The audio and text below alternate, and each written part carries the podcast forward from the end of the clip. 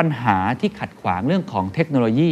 บล็อกเชนสู่การใช้งานอย่างแพร่หลายหรือว่า mass adoption เป็นเพราะขีดจำกัดในการใช้งานคุณสมบัติทั้ง 3 ด้านนี้ในบล็อกเชนตัวเดียว เขากำหนดออกมาเป็นสิ่งที่เรียกว่าบล็อกเชนไตรเลมาหากปราศจากคุณสมบัติทั้ง 3 ประการนี้แล้ว ก็เป็นไปได้ยากมาก ที่บล็อกเชนนี้จะก้าวสู่ขั้นถัดไป This is the Standard Podcast. The Secret Sauce. Cracking Crypto. What's your secret? เลือกบล็อกเชนให้เหมาะกับธุรกิจของคุณด้วย framework สามเหลี่ยม Blockchain Trilemma ครับ วันนี้ The Secret Sauce Cracking Crypto ชวนกันคุยเรื่องบล็อกเชนนะครับ ผมเคยจัดไปหลายตอนแล้วเนาะว่ามันคือ infrastructure หลัก แล้วตอนนี้ก็เป็น infrastructure ที่ได้รับความนิยมมากขึ้น เราเห็น use case ต่างๆ มากมายนะครับ ไม่ว่าจะเป็น DeFi หรือพวก Decentralized Application ต่างๆ นะครับ ตอนนี้ครับที่อยากจะมาชวนคุยกันเนี่ย ผมอยากชวนคุยเรื่องการใช้งาน ไม่ได้ชวนคุยเรื่องเหรียญเรื่องโทเค็นอะไรแบบนั้นนะฮะ อันนั้นก็ส่วนหนึ่ง เพราะว่าหลายธุรกิจอยากจะกระโดดเข้ามาสู่โลกของ Web3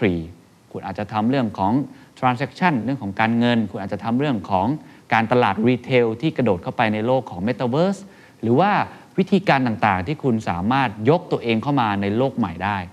แน่นอนครับ ส่วนหนึ่งก็คือคุณต้องใช้บล็อกเชนที่เหมาะกับธุรกิจของคุณหรือ commercialize มันให้ถูกจุด แต่ปัญหาก็คืออย่างนี้ครับ มันมีบล็อกเชนมากมายในโลกใบนี้เยอะจริง ๆ ครับ เอาตัวอย่างง่าย ๆ ที่คนไทยคุ้นเคยกันเป็นอย่างดีนะครับ ก็เช่น Ethereum Binance Smart Chain Solana AVAX หรือว่า Matic จริง ๆ มีอีกหลายตัว XRP อะไรอีกมากมายนะครับที่มีให้คุณเลือกใช้ ทีนี้ก็จะมีคำถามครับว่าถ้าอยากจะเลือกใช้มันเนี่ยใช้อย่างไรอันที่1นนะครับอันที่2ครับผมคิดว่าในฐานะนักลงทุนถ้าคุณเป็นนักลงทุนเนี่ยถ้าเกิดคุณเข้าใจวิธีการเลือกใช้ของธุรกิจ คือมองจากมุมของธุรกิจเนี่ยคุณก็อาจจะพอเห็นภาพว่าไอ้เจ้าเหรียญเหรียญนี้ มันมีโอกาสที่จะเติบโต คือพื้นฐานทางการใช้งานของมันจริงๆเนี่ยมันเป็นอย่างไรด้วยนะครับวันนี้ก็เลยอยากชวนคุยเรื่องของบล็อกเชนไตรเลม่าผมเล่าอย่างนี้ก่อนแล้วกันนะครับว่าในปัจจุบันนี้เนี่ยมันมีหลายธุรกิจจริง ๆ ที่ กระโดดเข้ามาในโลกของ Web3 แล้ว ยกตัวอย่างเช่นอย่างการเงินเนี่ยเราเห็นภาพชัดเนาะหลาย ๆ ที่ใช้อยู่แล้วกุ๊กชี่เนี่ยฮะก็เข้ามาใน The Sandbox หรือว่า Nike Land ก็อยู่ใน Roblox เนาะเกมยอดฮิตเกมออนไลน์นะครับทางธนาคารแห่งประเทศไทยเนี่ยก็เคยได้ออกมาพูดนะครับว่าการประยุกต์ใช้เทคโนโลยีบล็อกเชนให้มีประโยชน์ต่อธุรกิจเนี่ยต้องคำนึงถึงต้นทุน ต้องคำนึงถึงความคุ้มค่า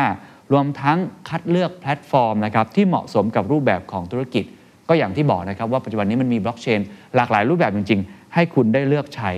ถ้าเกิดคุณไม่มีความรู้เกี่ยวกับบล็อกเชนมากเท่ากับคนที่เป็น developer จะรู้ได้ยังไงว่าบล็อกเชนนั้นเหมาะสมกับธุรกิจของเรา เราเห็นเคสแล้วใช่ไหมครับลูน่าฮะอย่างเทอร่าบล็อกเชนเนี่ยอันนี้ต้องระมัดระวังอย่างยิ่งว่าถ้าใครไปใช้ในตรงนั้น แล้วเกิดมันล่มขึ้นมา หรือมันอาจจะไม่เหมาะสมกับธุรกิจของคุณ มันก็อาจจะทำให้ธุรกิจคุณนั้นไปต่อไม่ได้ด้วย ส่งผลเสียและมีความเสี่ยงเกิดขึ้นมากมาย วันนี้ สิ่งที่จะมาเล่าครับ จะพูดถึง Public Blockchain ล้วกันเอาบล็อกเชนที่เป็นที่นิยมหน่อย เพราะว่าอันที่มันเกิดใหม่เดี๋ยวบางทีต้องใช้เวลานะครับเขากำหนดออกมาเป็นสิ่งที่เรียกว่าBlockchain Trilemma ผู้ที่เป็นคนบอกเรื่องนี้เลยครับ คือวิตาลิกบูเทอรินครับผู้ก่อตั้งอีเธอเรียมบล็อกเชนนะครับบล็อกเชนสาย smart contract นะครับออกมาพูดว่าปัญหาที่ขัดขวางเรื่องของเทคโนโลยีบล็อกเชนสู่การใช้งานอย่างแพร่หลายหรือว่า mass adoption เป็นเพราะขีดจำกัดในการใช้งานคุณสมบัติทั้ง 3 ด้านนี้ ในบล็อกเชนตัวเดียว คิดภาพครับสามเหลี่ยมนี้นะฮะ อันที่1ครับ decentralization ครับหรือว่าความกระจายศูนย์การกระจายศูนย์นะครับ อันที่2ครับ security ครับความปลอดภัย อันที่3ครับคือ scalability ความสามารถในการขยายเครือข่าย 3 อย่างนี้ครับ ผมย้ำอีกครั้ง ความกระจายศูนย์ ความปลอดภัย ความสามารถในการขยายเครือข่าย คุณไวตลิกบุตลินบอกว่า หากบล็อกเชนจะก้าวเข้าสู่การใช้งานในวงกว้างได้นั้น ไม่ว่าจะเป็นนักลงทุนผู้ประกอบการเด็กตัวเล็ก ๆ หรือแม้แต่ผู้สูงอายุจะต้องใช้งานบล็อกเชนได้ แต่หากปราศจากคุณสมบัติทั้ง 3 ประการนี้แล้ว ก็เป็นไปได้ยากมาก ที่บล็อกเชนนี้จะก้าวสู่ขั้นถัดไป อธิบายตรงนี้ก่อน นั่นหมายความว่าบล็อกเชนทุกบล็อกเชนในมุมมองของคุณวิตาลิกบูเทอรินสามคุณสมบัตินี้เป็น 3 คุณสมบัติที่ต้องมีสำคัญอย่างยิ่ง แต่ฮะยังมีแต่อีกครับ ปัจจุบันนั้นไม่ว่าจะเป็นเครือข่ายบล็อกเชนอย่าง Bitcoin Ethereum หรือเครือข่ายไหนๆเนี่ยยังไม่สามารถครับ ที่จะมีคุณสมบัติ 3 อย่างนี้ได้ในเวลาเดียวกันทำให้นักพัฒนาครับจำเป็นอย่างยิ่งที่ต้องเรื่องบล็อกเชนที่พวกเขาจะสร้างขึ้นนั้น อย่างน้อยฮะมีคุณสมบัติเต็มที่ 2 ใน 3 เท่านั้น จึงจำเป็นต้องสละคุณสมบัติ 1 อย่างออกไป เขาก็เลยเรียกว่าไตรเลมมามันคือความย้อนแย้งซึ่งกันและกัน ก็เหมือนไดเลมมาครับเป็นไตรมี 3 อย่าง เล่าอย่างนี้แล้วกันถ้าอธิบายเข้าใจง่ายๆ ใครชอบเล่นเกมนะครับ ผมเป็นคนหนึ่งที่เล่นวินนิ่งเนาะเล่นฟีฟ่าตั้งแต่เด็กๆนะฮะลองคิดภาพครับนักฟุตบอลที่ดังที่สุดอย่างเช่นคริสเตียโนโรนัลโดวิ่งเร็วมากนะฮะวิ่งเร็วสุดๆเลย ตัวสูงมีร่างกายที่บึกบึน ยิงประตูแม่น ยิงไกลก็ได้ยิงใกล้ก็ได้ แต่เขาก็ไม่สามารถที่จะมีคุณสมบัติในการสกัดบอลที่ดี เท่ากับกองหลังชั้นยอดได้ เขาไม่สามารถที่จะมีคุณสมบัติในการที่จะเป็นผู้รักษาประตูที่ดีได้เช่นเดียวกัน นั่นหมายความว่า กองหน้าที่ดีที่สุดในโลก ก็อาจจะต้องเสียคุณสมบัติของการเป็นกองหลัง คุณสมบัติเหล่านี้ครับมันบอกอะไรครับ มันบอกว่าเวลาคุณจะทำอะไร โดยเฉพาะในโลกบอกเชนที่เขากำลังจะพูดนะฮะมันไม่มีการที่คุณจะได้ทุกอย่าง 3 อย่างไปพร้อมกัน มันเป็นไปได้ยากมาก ในทางธุรกิจในเชิงกลยุทธ์เขาก็พูดเรื่องนี้เหมือนกันว่า ไม่มีทางเลยครับว่าธุรกิจขนาดใหญ่จะมีข้อได้เปรียบทุกอย่างเมื่อดูกับธุรกิจขนาดเล็ก อย่างน้อยเช่น ความคล่องตัว ความว่องไว การเปลี่ยนแปลงได้อย่างรวดเร็ว ธุรกิจขนาดใหญ่ยังไงก็ทำได้ยากหรือว่าสู้กับธุรกิจขนาดเล็กได้ยากบล็อกเชนไตรเลม่าพยายามจะบอกเรื่องนี้เหมือนกันครับว่า ไอ้สามคุณสมบัติที่ผมพูดมา scalability security decentralization นะเป็นไปได้ยากมากครับ ที่มันจะตอบสนองได้ทั้ง 3 ความต้องการนี้ แต่อย่างน้อยมันน่าจะได้ประมาณ 2 ใน 3 และนั่นอาจจะเป็นเหตุผลหลักหนึ่งในการเลือกใช้บล็อกเชนของคุณก็ได้ เราลองไปเจาะรายละเอียดเพิ่มเติมนะครับว่าแต่ละความหมายของแต่ละคุณสมบัตินั้นคืออะไร ข้อที่1ครับเรื่องของ decentralization หรือความกระจายศูนย์ครับหมายถึงเครือข่ายบล็อกเชนนั้น สามารถที่จะดำเนินการต่างๆ ได้ โดยมีผู้ใช้ในเครือข่ายนั้นเป็นผู้ตรวจสอบ แล้วก็เป็นคนที่ยืนยันข้อมูล โดยไม่ต้องอาศัยอำนาจของตัวกลาง นั่นก็คือ centralization ก็คือตรงกันข้าม เรียกได้ว่าเป็นคุณสมบัติแทบจะหลักๆ เลยของบล็อกเชนในโลกยุคปัจจุบันที่ คนพูดถึงกันค่อนข้างเยอะ แล้วก็เป็นหลักคิดที่พยายามที่จะกระจายตัวกลางออกมานะครับมาตรที่ใช้วัดการกระจายศูนย์ของบล็อกเชนคืออะไร จะรู้ได้ยังไงว่าบล็อกเชนตัวนี้ decentralization ได้ดี คือสิ่งที่เรียกว่า consensus algorithm แปลเป็นไทยตรงตัวเลยครับ ก็คือระบบฉันทามติ ว่าตัวบล็อกเชนนั้นมีข้อกำหนดในการสร้างแนวทางของระบบอย่างไรอะยกตัวอย่างหลายคนจะเริ่มเห็นภาพมากขึ้น Bitcoin หรือ Ethereum เขาใช้ consensus algorithm สิ่งที่เรียกว่า proof of work หลายคนจะคุ้นเคยแล้วนะครับ ที่คนที่เป็น Bitcoin miner เป็นนักขุดในเครือเนี่ยสามารถที่จะใช้คอมพิวเตอร์เนี่ยขุดได้ก็คือประมวลผลสุ่มหาคำตอบของสมการ แลกกับสิทธิ์ยืนยันธุรกรรม การใช้ระบบ proof of work ครับทำให้ Bitcoin สามารถรักษาความปลอดภัยในเครือข่ายได้ อย่างมีประสิทธิภาพ ประกอบกับการที่ทาง Bitcoin เองนั้น ก็มีจำนวนโนด ก็คือจำนวนนักขุดนะฮะกระจายอยู่ทั่วทุกมุมโลก ก็เลยทำให้ Bitcoin นั้นมีระบบในการ กระจายศูนย์เช่นเดียวกัน คือใครก็สามารถที่จะขุดได้ ถ้าคุณมีไอตัวการ์ดจอดีๆ ใช่ไหมฮะ มีตัวโปรแกรมเมอร์ดีๆ เข้ามาขุดได้ มีไฟฟ้าใช้อะไรแบบนั้น ซึ่งระบบ Proof of Work ครับ จะมีความ decentralized หรือไม่ เราจำเป็นที่จะต้องดูจากโนดครับ เราดูจากจำนวนโนดว่ามีจำนวนมากน้อยเพียงใด และมีความกระจายตัวออกไปอยู่ทั่วทุกมุมโลกมากน้อยเพียงใด อธิบายง่ายๆครับ ก็คือยิ่งมีผู้ขุดมาก ระบบก็ยิ่งกระจายศูนย์มาก อันนี้ตรงไปตรงมาถูกไหมเป็น validator เนี่ยตรวจสอบค่อนข้างมาก มันก็เหมือนกระจายศูนย์ไปสู่คนหมู่มาก อันนี้ตรงไปตรงมา ในส่วนของระบบชั้นธรรมติอีกแบบหนึ่งครับ เมื่อกี้คือ proof of work ใช่ไหมครับ อีกแบบหนึ่งที่กำลังได้รับความนิยม นั่นก็คือ proof of stake เอาข้อเสียก่อนของ proof of work หลายคนทราบดีอยู่แล้วเนาะบิตคอยทำให้โลกร้อนเพราะใช้พลังงานเยอะเหลือเกินนะครับใช้ไฟฟ้ามหาศาลมากๆ ก็เลยมีอีกกลไกหนึ่งที่เรียกว่า proof of stake ก็ตรงตัวเลยครับ เมื่อกี้ work ก็คือยิ่งทุนทำงานหนัก ยิ่งคุณขุดได้เยอะ คุณก็ได้ผลตอบแทนนั้นไป stake เอาสัตว์ไทยง่ายๆแล้วกันเนาะเหมือนตึ้งนะฮะไปวางเอาไว้ก็คือ stake เอาไว้ นั่นก็คือการที่ให้อำนาจแก่ผู้ที่ถือเหรียญประจำบล็อกเชนในการเป็นโนด validator หรือผู้ตรวจสอบความถูกต้องในการยืนยันธุรกรรม แต่คนที่จะเป็น validator ได้นั้น ต้องเอาเหรียญของตัวเองมาสเต็กไว้ในผูเพื่อสุ่มครับสิทธิ์ในการตรวจสอบธุรกรรมของใครที่วางเหรียญสำหรับสเต็กมากเท่าไหร่ สิทธิ์ที่จะถูกสุ่มนั้น ที่จะเป็น validator ก็มากขึ้นเท่านั้น ก็คือคุณต้องเอาสินทรัพย์ของตัวเองเนี่ยมาตึงไว้ก่อน แล้วคุณถึงจะได้ proof ในตรงนั้นเข้ามาด้วย ดังนั้นครับ มาตรวัดของ decentralized ของ proof of stake ครับ ก็จะคล้ายๆกับ proof of work ก็คือการดูจำนวนโนด validator ว่ามีมากน้อยเพียงใด และสัดส่วนของเหรียญที่กระจายไปยังผู้คนในเครือข่ายนั้น มีสัดส่วนเท่าไหร่ ยิ่งเหรียญมีการกระจายตัวมาก ระบบครับก็จะยิ่งมีการกระจายศูนย์มากขึ้นเท่านั้น ซึ่ง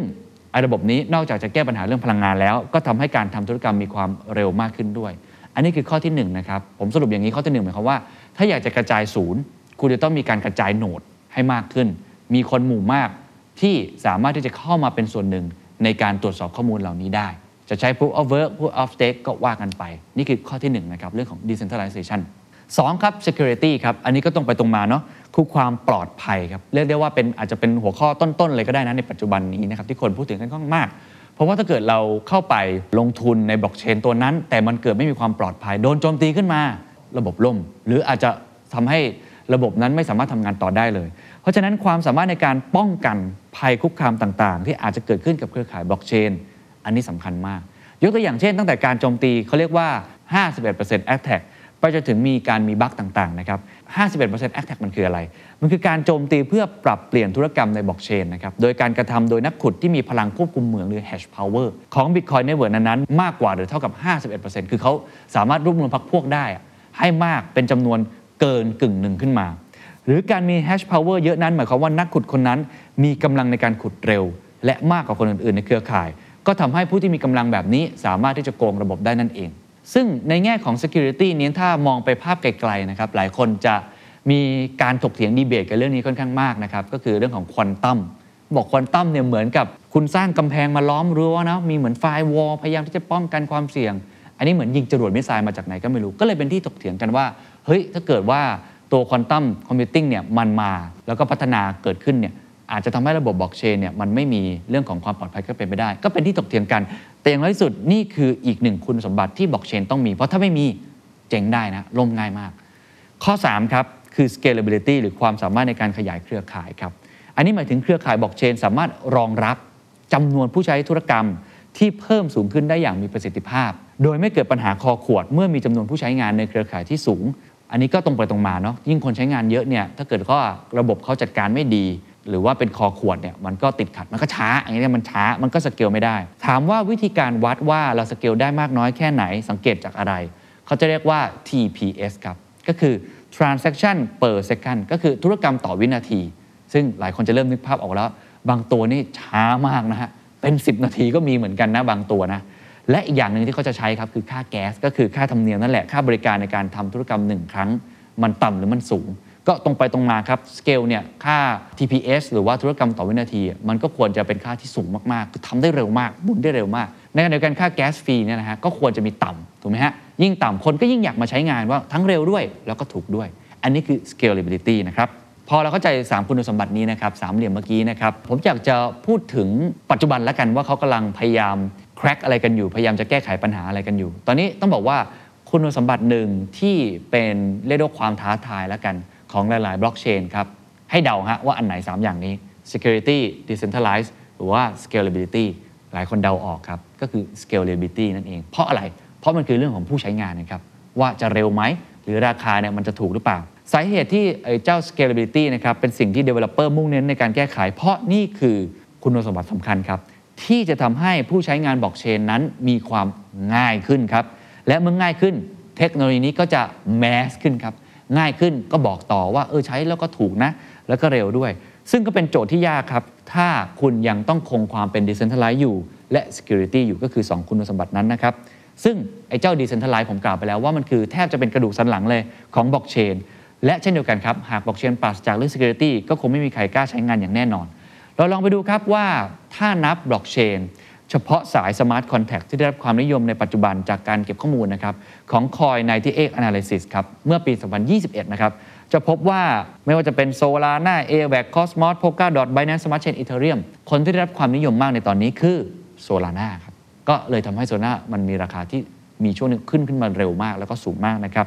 ทำไมลองไปดูในตารางนี้ครับ Ethereum ครับมีเรื่องของ transaction per second อยู่ที่ 15 ค่าฟรีอยู่ที่ประมาณ 4-40 เหรียญ Binance Smart Chain ครับ 100 ธุรกรรมต่อวินาที ธุรกรรมหนึ่งเนี่ยคิดค่าบริการประมาณ 0.01 Cosmos ครับ 1,400 ธุรกรรมต่อวินาที ค่าบริการอยู่ที่ 0.03 เหรียญ Avalanche นะครับ มีอยู่ที่ 4,500 transaction per second แล้วก็ค่าบริการอยู่ที่ 0.03 ครับ Solana ครับ เมื่อกี้ประมาณหลักพันหลักร้อยหลักสิบ Solana transaction per second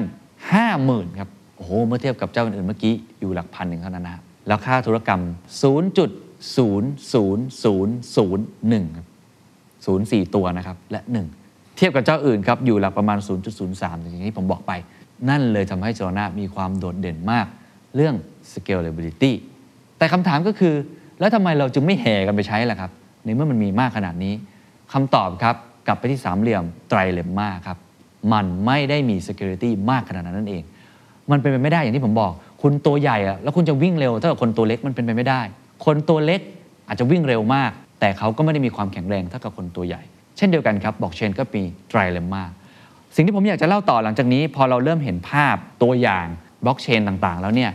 อยากจะยกตัวอย่างในมุมของการแก้ปัญหาเรื่อง scalability หรือมุมมองของบล็อกเชน 3 ตัวครับ ที่เป็น case study ที่เป็นที่ได้รับความนิยมมากที่สุด ว่าพวกเขาเนี่ยอยู่ใน ช่องไหนของไอ้เจ้าสามเหลี่ยม trilemma ตรงนี้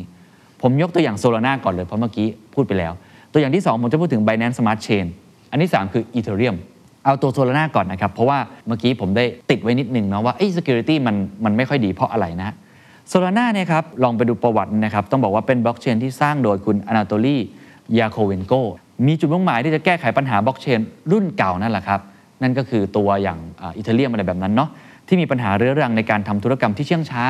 แล้วก็ราคาแพงก็คือสเกลไม่ค่อยได้ในอดีตครับ คุณอนาโตลียาโคเวนโกเนี่ยนะฮะเคยเป็นผู้จัดการฝ่ายวิศวกรรมอาวุโสที่บริษัท Qualcomm แล้วก็ Dropbox นะครับร่วมกับเพื่อนร่วมงานที่ชื่อว่า Greg Fitzgerald ก่อตั้งโปรเจกต์ที่ชื่อว่า Solana ในปี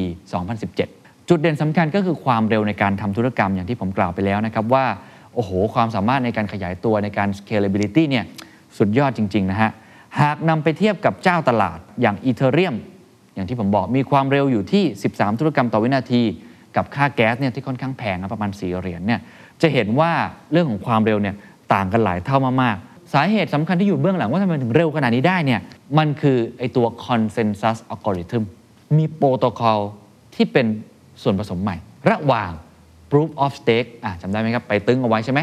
กับ proof of history proof of history คืออะไร คือยืนยันธุรกรรม ในสิ่งที่เรียกว่า cryptographic clock ครับ ระบบครับจะทำการนำข้อมูลในอดีตที่เกิดขึ้นในบล็อกเชนมาเรียงต่อกัน เพื่อยืนยันธุรกรรม เพราะฉะนั้นจึงไม่มีความจำเป็นครับ ที่จะต้องให้คนในเครือข่ายช่วยกันยืนยันความถูกต้อง ก็คือมันใช้ประวัตินั่นแหละ ต่อยอดไปเลย มี history อะไรมาแล้ว คุณต่อยอดจากตรงนั้นได้ มันก็เลยเร็วไงครับมันไม่เหมือน proof of work หรือ proof of stake ที่ยังต้องเรียงลำดับไปตั้งแต่ต้นอยู่ดี ต้องตรวจสอบตั้งแต่ต้นอยู่ดี วิธีการก็เลยจะแตกต่างกัน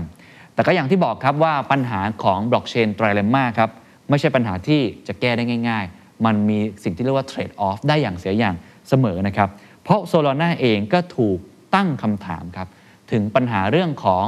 security หรือว่าความปลอดภัย เอาง่ายๆ นับตั้งแต่เข้าปี 2022 เป็นต้นมาครับล่มไปแล้ว 7 ครั้งนะครับ 7 ครั้งด้วยกันนะครับ ยกตัวอย่างเช่นในคืนวันเสาร์ที่ 30 เมษายนที่ผ่านมาครับ เครือข่ายโซลาร่าต้องประสบกับปัญหาเครือข่ายขัดข้องนานกว่า 7 ชั่วโมงครับ หลังจากมีบอทนะครับที่ทำหน้าที่มิ้นผลงาน NFT เนี่ยขัดข้องฮะจนทำให้ปริมาณธุรกรรมบนเครือข่ายเนี่ยพุ่งทะลุไปกว่า 4 ล้านรายการ ซึ่งมีความจุราว 100 กิกะบิตต่อวินาที ส่งผลครับให้โนดตรวจสอบบนเครือข่ายเนี่ยยุติการพิจารณาฉันทามติลงทำให้โซนาน่าเนี่ยล่มลงช่วงเวลาประมาณ 2 ทุ่ม และกินระยะเวลายาวนานไปจนถึงช่วงเช้าวันอาทิตย์ ในวันที่ 1 พฤษภาคม ในเวลาตีสามตามมาตรฐานโลกนะฮะ จึงจะสามารถกู้คืนโหนดตรวจสอบให้กลับมาทำงานตามปกติได้สำเร็จนะครับ โดยย้อนกลับไปก่อนหน้านี้ก็เคยล่มเหมือนกันครับ ช่วง 6-12 มกราตั้งแต่ 8-18 ชั่วโมงเลยทีเดียว หรือว่าก่อนหน้านี้ครับ ใน 21-22 มกราครับ ก็เกิดขึ้นเช่นเดียวกัน ในปี 2021 ก็เคยล่มอีกเหมือนกัน คือต้องบอกว่าโซลาร่าเนี่ย security เนี่ยก็ยังมีสิ่งที่ต้องปรับปรุงค่อนข้างเยอะ ก็จะเห็นได้เลยว่าสามเหลี่ยมไตรเลมมาเนี่ยถ้าคุณจะเลือกโซลาร่าคุณก็ต้องคิดดูดีๆนะครับว่าคุณรับได้หรือไม่กับระบบที่อาจจะมีการล่มอยู่บ้าง ตัวที่ 2 ครับ Binance Smart Chain ครับบล็อกเชนของ Binance นะครับคุณซีซีศูนย์ซื้อขายสินทรัพย์ดิจิตอลที่ใหญ่มากนะฮะ แต่ว่า Binance เนี่ยมันไม่ได้ decentralize ละทิ้งความ decentralize เพื่อ scale up Binance Smart Chain นะครับถูกสร้างขึ้นในปี 2020 ครับ ก็เป็นการนำฟังก์ชัน เรียกได้ว่าถอดแบบมาเลยเนาะ จากตัว Ethereum แต่แทนที่จะใช้ระบบฉันทามติแบบ proof of work เหมือน Ethereum นะครับเขาได้ออกแบบระบบใหม่ที่ชื่อว่า proof of stake authority POS มี A ด้วยนะะมี authority ด้วย หลายคนเห็นคำศัพท์ว่า authority น่าจะพอเดาออกแล้วว่า น่าจะมีการให้อำนาจกับโหนดไม่กี่โหนดอะลองไปดูว่ามันเป็นยังไงนะครับเขาบอกอย่างนี้เขาบอกว่า Node Validator หรือคนที่จะเป็นคนตรวจสอบข้อมูลเนี่ยจะมีเพียงแค่ 21 โนดเท่านั้นครับ 21 โหนดเท่านั้นในระบบ Binance Chain นะ นั่นหมายความว่าหากใช้แนวคิดของบล็อกเชนไตรเลม่าเข้ามาเปรียบเทียบครับ ไอ้เจ้า chain นี้นะครับจะสูญเสียคุณสมบัติ decentralize ไปโดยปริยายจำได้ใช่ไหมครับว่า ถ้าคุณอยาก decentralize ก็ต้องมีคนจำนวนมากมาช่วยกันในการตรวจสอบ ยิ่งกระจายมากก็ decentralize มาก แต่อันนี้ 21 node เท่านั้นเอง เฮ้ย อันนี้มันแทบจะ centralize แล้วนะ มีคำกล่าวครับของนักวิจัยของ Messari นะครับซึ่งเป็นศูนย์วิจัยเกี่ยวกับเรื่องกับบล็อกเชนหรือว่าคริปโตเคอเรนซี ออกมาพูดถึงการ centralize ของ validator ในเครือข่าย Binance Chain ครับ ระบุว่า Binance Chain มี validator อยู่เพียง 21 node เท่านั้นทำให้มีความเป็น centralize มากกว่าแพลตฟอร์มส่วนใหญ่ มันยากครับที่จะไม่คิดว่า validator บน Binance Chain แต่ละตัวมีความเชื่อมโยงกับ Binance ไม่ทางใดก็ทางหนึ่ง เขาจะบอกอะไร ก็คืออาจจะไปเชื่อมโยงกับเจ้าของนะฮะ อาจจะไปเชื่อมโยงกับคนที่ทำซึ่งก็ไม่เอาว่าตามตรง Exchange ถ้าขึ้นชื่อว่า Exchange แล้วเนี่ย ส่วนใหญ่แล้วเนี่ย centralize ทั้งหมดแล้วครับ Bitkub Zipmex นะฮะบิตทัตซ่าหรือว่าคอยเบสอะไรต่างๆ พวกนี้ส่วนใหญ่ก็เซ็นทรัลไลซ์หมด เพราะมันก็ตั้งมาเป็นเป็นบริษัทนะครับ แล้วเขายังกล่าวเพิ่มเติมนะครับว่าพวกเขาแต่ละคนเนี่ยผลัดกันผลิตบล็อกตามลำดับที่ดูเหมือนจะมีการกำหนดเอาไว้ล่วงหน้า และดูเหมือนจะไม่มีกลไกเขาเรียกว่า stake weight ในการตัดสินว่าใครจะเป็นคน produce บล็อกถัดไป ก็คือฉันตกลงกันเองอะ authority กันเองว่าใครเป็นคนที่ มา proof of stake ในตรงนี้ เขายังบอกอีกนะครับ ผู้เชี่ยวชาญบอกว่าประสิทธิภาพความเร็วของ Binance Smart Chain เนี่ยยืนยันว่าข้อได้เปรียบด้านความเร็วเนี่ยเหนือแน่นอน เหนือกว่าอีเทเรียมแน่นอน เป็นผลจากความมหัศจรรย์ของ Centralize ย้ำอีกครั้งทำไมมันจึงเร็วทำไมมันจึงมีสามารถที่จะสเกลได้มาก เหตุผลเขาพูดตรงนี้ชัดมากเลยว่า มันเป็นความมหัศจรรย์ของ Centralize มากกว่านวัตกรรมหรือเทคโนโลยี ก็ยิ่งคุณควบคุมได้เพียงไม่กี่คน มันก็สามารถทำงานได้เร็วมากขึ้น แต่คนใช้งานก็ต้องคิดดูดีๆครับว่าเฮ้ยอันนี้มันไม่ใช่ decentralized มันเป็น centralized ก็แล้วแต่คุณนะฮะเขายังกล่าวอีกนะครับว่า Binance Smart Chain เนี่ยเป็น Ethereum fork ที่มี centralized validator แค่นั้นเลยไม่มีอะไรมากอธิบายเพิ่มเติมนิดนึงครับสำหรับคำว่า fork นะ fork มันก็คือการที่คุณพยายามที่จะปรับปรุงเปลี่ยนแปลง กลไกหรือว่าไอ้ระบบ consensus ของบล็อกเชนแบบเดิม ออกไปอีกเส้นทางหนึ่ง เหมือนซ่อมนะมันมันมันแตกไปอีกเส้นทางหนึ่งเขาก็เลยบอกว่าจริง ๆ แล้วเนี่ยไอ้ Binance Smart Chain ไม่มีอะไรต่างหรอก มันเหมือนแค่ฟอกออกมาจาก Ethereum เท่านั้นเอง โดยที่ปัจจัยหลักก็คือกลายเป็น Centralized จาก Decentralized และยังกล่าวครับว่าการปรับเปลี่ยนระบบ Consensus ของ Binance Chain นั้น ก็เลยส่งผลครับให้ transaction per second ของ Binance อยู่ที่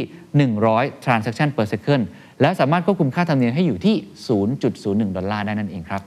ซึ่งถ้าเกิดลองไปเทียบนะครับกับ Ethereum ที่ transaction per second เนาะอยู่ที่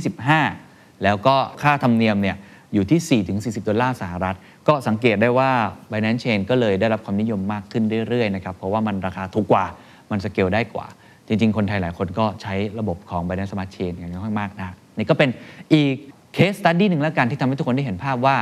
Binance Smart Chain scale ดีมาก Security แหมใช้ได้นะฮะแต่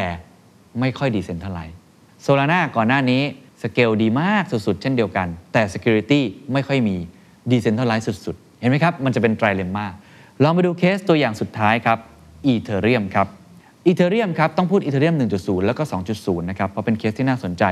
เพราะว่าเป็นหนึ่งในบล็อกเชนที่เก่าแก่ที่สุดเนาะแล้วก็ได้รับความนิยมมากที่สุดตัวหนึ่งนะครับ เป็นฐานข้อมูลบล็อกเชนที่ได้รับการเชื่อมั่นว่าจะเป็นเรียกได้ว่าคอมพิวเตอร์ของโลกยุคใหม่อะเป็นเครือข่ายอินเทอร์เน็ตของโลกยุคใหม่ เป็นรากฐานของเทคโนโลยี Web3 นะครับจากการที่มีผู้ใช้งานกว้างขวางมาก แล้วก็มีความปลอดภัยที่ค่อนข้างสูงนะครับ Ethereum ก็ก่อตั้งโดยคุณ Vitalik Buterin นะครับผู้ที่เป็นคนนิยามไอ้แนวคิดบล็อกเชน trilemma นี่แหละนะครับซึ่งเนื่องจากเป็นบล็อกเชนที่เก่าแก่ครับหนึ่งในปัจจัยที่ค่อนข้างจะเรียกได้ว่าเป็นความท้าทายหรือการจำกัดความสามารถละกันเป็นกำแพงอย่างหนึ่งที่ทำให้ไอตัวอีเทเรียมเนี่ยมันติดอยู่นะครับนั่นก็คือมันเก่าครับ มันเป็นระบบในการประมวลผลบล็อกเชนรุ่นแรก อย่าง Bitcoin Ethereum ที่พึ่งพา Consensus Algorithm แบบเดิม นั่นก็คือ Proof of Work นั่นหมายความว่ามันใช้พลังงานเยอะครับ ใช้พลังงานไฟฟ้าเยอะใช้ทรัพยากรในการประมวลผลมหาศาล แล้วเขาก็เลยโดนวิพากษ์วิจารณ์เยอะมาก โดยเฉพาะคนที่อาจจะเป็น Ethereum Killer นะก็คืออยู่อีกฝั่งหนึ่งเนี่ยอาจจะมาวิพากษ์วิจารณ์ว่า Ethereum เนี่ยนะแพงก็แพงช้าก็ช้า แถมยังทำลายโลกด้วย ก็เลยทำให้มีความตั้งใจของผู้พัฒนานะครับที่จะขยับจาก อีเทเรียม 1.0 กลายเป็นอีเทเรียม 2.0 ก็คือแก้ไขจุดอ่อน ความบกพร่องตรงนี้ จาก proof of work เขาจะเป็น proof of stake ก็คือมีการเอาเหรียญมา stake ด้วยนะครับการเปลี่ยนมาใช้ระบบ proof of stake นะครับนับว่าเป็นความเปลี่ยนแปลงครั้งสำคัญที่สุดของวงการบล็อกเชนโดยรวม ซึ่งคุณเวตลิกบุตรินนะครับคาดว่า Ethereum 2.0 จะช่วยเพิ่มความสามารถในการทำธุรกรรมให้เร็วขึ้น ถูกลง แต่ยังคงคุณสมบัติเรื่อง decentralized และระบบจะมีความปลอดภัยอยู่คงเดิม ซึ่งมีการคาดการณ์นะครับว่า Ethereum 2.0 นั้นจะสามารถทำธุรกรรมได้มากถึง 1 0 0 0 0แสนเลยครับก่อนหน้านี้โซลาร่าประมาณ 50,000 60,000 เนาะอันนี้เขาคาดการณ์ว่าถ้าทำสำเร็จจะเป็น 1 0 0 0 0แสน transaction per second เลยทีเดียว แต่ก็อย่างที่บอกครับอยู่ในขั้นตอนการพัฒนาอยู่ตอนนี้ ก็เขามองกันว่าน่าจะเป็นปี 2023 นะครับที่จะเกิด Ethereum 2.0 ถ้าทำได้จริงนะก็อาจจะกลายเป็นว่าไอ้ไตรเลมมาอันเนี้ยโอ้โหแทบจะถ่างไปเกือบสุดนะคือทั้งเร็วด้วยนะครับสเกลได้ดี decentralized ด้วย แล้วก็มี security ที่ดีด้วย ก็ต้องติดตามต่อว่าคุณเวตาลิกปุตรินที่เป็นผู้คิดค้นไอ้บล็อกเชนไตรเลมมาเนี่ยจะสามารถแก้ไขโจทย์ตรงนี้ สมการตรงนี้ได้หรือไม่นะครับ อันนี้คือทั้งหมดนะครับของบล็อกเชนไตรเลมมานะครับว่า 3 คุณสมบัตินี้มันส่วนใหญ่แล้วมันได้แค่ 2 ใน 3 เท่านั้นแหละ ทีนี้ก็อยู่ที่ธุรกิจของคุณครับว่าคุณจะเลือกใช้อะไรอย่างไร และแบบไหน เพราะว่าไม่มีอะไรที่ได้มาฟรีๆในยุคปัจจุบันนะอนาคตก็ไม่แน่นะครับ เช่น หากต้องการจะเข้ามาเป็นผู้เล่นรายแรก ๆ ในโลกของ Metaverse คุณก็ควรจะเลือกบล็อกเชนนะครับที่มีความปลอดภัยทำธุรกรรมได้รวดเร็ว และก็ถูก แต่ก็อาจจะไม่ค่อย decentralized ก็เป็นไปได้ คือ centralized หน่อย ขัดกับหลักแนวคิดของบล็อกเชนก็ได้ อาจจะไปเลือก Binance Smart Chain แบบนี้เป็นต้น ก็แสดงว่าคุณเลือกความเร็ว คุณเลือกการสเกลได้ แต่คุณก็ต้องอธิบายนะกับลูกค้าของคุณนะครับว่า เฮ้ย มันอาจจะไม่ได้ decentralized มากอย่างที่หลายคนคิด นี่ตัวอย่างแรก หรือ หากคุณเนี่ยอยากจะ decentralized สุด ๆ เลย แต่ก็ยังอยากทำธุรกรรมได้รวดเร็วแล้วก็ถูก ก็ต้องเลือก Solana ถูกไหมครับ แต่ก็ต้องลุ้นครับว่าถ้ามันล่มมาปีหนึ่งเนี่ยมันล่มแบบสองสาครั้ง ยังพอทน ล่ม 7 ครั้งเนี่ยอะทำยังไง อันนี้คุณก็ต้องลองไปดูว่าตัวธุรกิจของคุณ ตัว use case ที่คุณต้องการจะใช้เนี่ยระบบล่มได้ไหมอายกตัวอย่างเช่น คุณเป็นระบบที่เกี่ยวข้องกับสุขภาพของคน ความเป็นความตายของคน การเงินที่แบบสำคัญมาก เพียงเสี้ยววินาทีทำให้กำไรขาดทุนได้ มันก็ไม่แน่ใจว่าจะเหมาะหรือเปล่าด้วยถูกไหมฮะก็ต้องเลือกดู แต่ถ้าคุณอยากได้ทั้งความปลอดภัยและความ decentralized แต่ว่าอาจจะสเกลได้ไม่ค่อยมากนัก มีราคาที่แพง แล้วก็อาจจะช้านิดนึง อาจจะลองเลือกอีเทเรียมก็ได้ หรือถ้าเกิดอยากจะลุ้นหน่อยก็รออีเทเรียม 2.0 อย่างที่คุณเวตริกปูรินพยายามจะเลือกไว้ให้ อันนี้คือทั้งหมดนะครับของ Cracking Crypto นะครับพยายามนำมาเล่าสู่กันฟังว่าสามเหลี่ยมไตรเลมมา decentralization scalability และ security เป็นสามเหลี่ยมที่ควรจะใช้เป็นหลักคิดของทุกคนนะครับในการที่จะเลือกใช้บล็อกเชนให้เหมาะกับธุรกิจของตัวเอง